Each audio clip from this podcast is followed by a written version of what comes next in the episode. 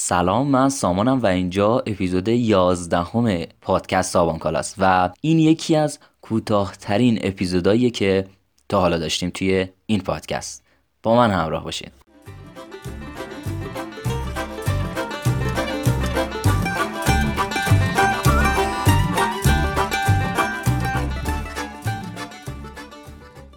خب توی این اپیزود می‌خوام درباره یه وسیله خیلی کوچولو و کاربردی واسه دوچرخه سواری صحبت کنم. اینکه نوار مچ پا چیه؟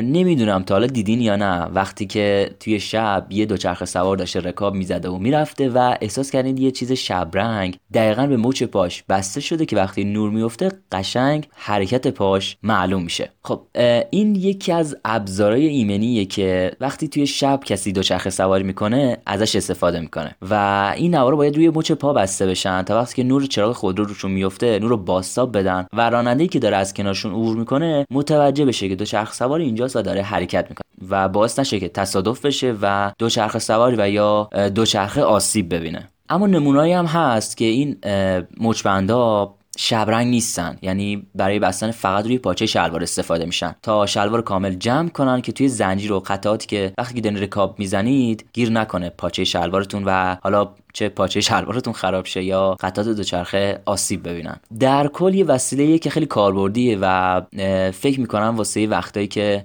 دمپای شلوارتون یه خورده زیاده و فکر می‌کنید شلوار ورزشیتون امکان داره که توی زنجیر دوچرخه بره واقعا به درتون می‌خوره و یا واسه دوچرخه سواری توی شب. چند تا عکس هم ازش گذاشتم که دقیق ببینید چه جوریه که نیازتون بود بخواید برای خودتون تهیه کنید. خیلی خوشحالم این اپیزودم گوش کردی و لینک این پست هم توی توضیحات این اپیزود می‌ذارم. روش کلیک کنید بیان توی سایت و عکساشو حتما ببینید. مرسی که ما رو همراهی می‌کنید.